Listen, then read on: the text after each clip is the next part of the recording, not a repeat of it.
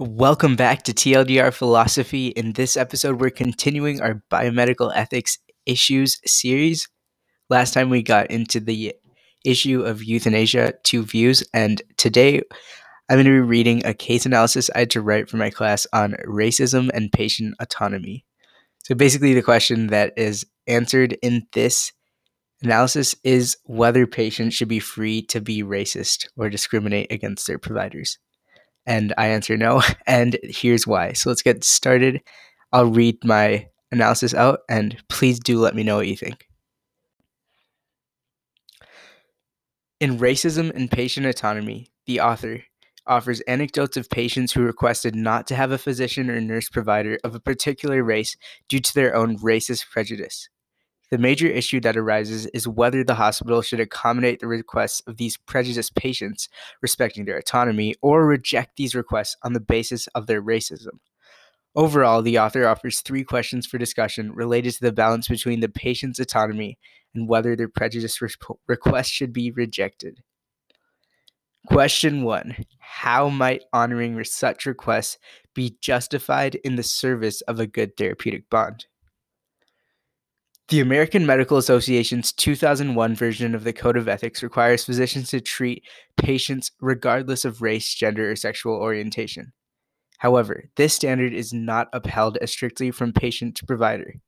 It is fundamentally inconsistent to require physicians to not discriminate against their patients based on race while allowing patients to discriminate against non white providers. If we believe that racial discrimination is morally repugnant as a general rule, it does not change from provider to patient or patient to provider. If one were to argue for the proposition to allow patients to discriminate against providers based on their race, they might appeal to the autonomy of the patient. They might state that it is paternalistic to impose the views of others on racism on the individual patient. However, this same logic could be justified to to justify nearly anything that we would universally agree should not be allowed. For example, if one person believes that murder is acceptable, they could claim that it is a restriction on their autonomy to make it punishable. The eventual result of such an extreme form of autonomy would be anarchy. In response, the defender of the patient's right to discriminate against providers might state that there's a difference between actions that directly harm others and matters of personal conscience. However, this objection fails because discrimination against providers based on race would hurt the provider both in limiting their autonomy and harming them psychologically, even if not in such a striking way as murder or other criminal actions. One exception is in cases where the patient is not prejudiced against a particular race, but instead feels more comfortable being with a person with similar characteristics. While it does not have to do with race, some male or female patients may prefer to have a provider of the same gender or perhaps a person who has recently emigrated from another country would appreciate having a physician or nurse from a similar background because of shared cultural understanding. However, these exceptions are fundamentally different from prejudice against particular races and instead involve preferences for providers with similar backgrounds. All right, question number two. Defenders of accommodating patient prejudices argue that doing otherwise is akin to a firefighter assessing the mental worth of a homeowner before putting out a fire. They argue that respect for patient autonomy requires granting patients the care they request, no matter how repugnant their views. Might there be other reasons to refuse such requests, including the potential to create a hostile work environment?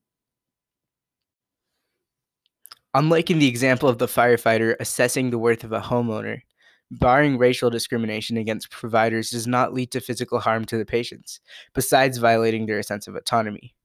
However, it is not only the f- patient who may feel his autonomy is infringed on.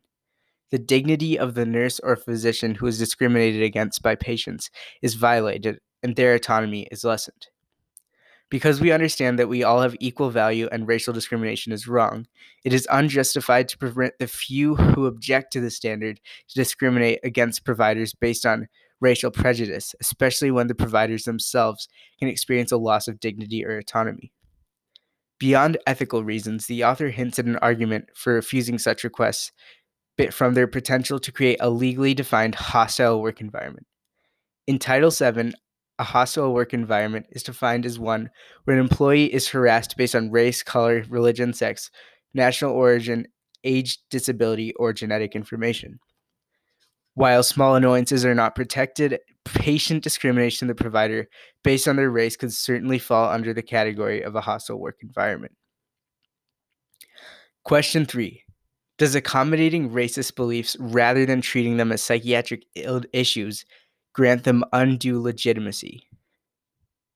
Yes, accommodating racist beliefs grants them undue legitimacy. Making generalizations about whether a provider is good based on the color of their skin is irrational and should not be treated as a perfectly legitimate statement. One objective to, one objection to this view might be that lessening autonomy of others and the legitimacy of their statements as persons with dignity is a slippery slope. Eventually, unlike in the case of granting complete autonomy to the patient, which could lead to anarchy, rejecting the legitimacy of the statements of others with whom you disagree with would lessen their dignity and could lead to tyranny. Even still, there are many beliefs that we as a society do not accommodate. Regardless of whether it would restrict the autonomy of such people, we could not accommodate the beliefs that murder and theft are good.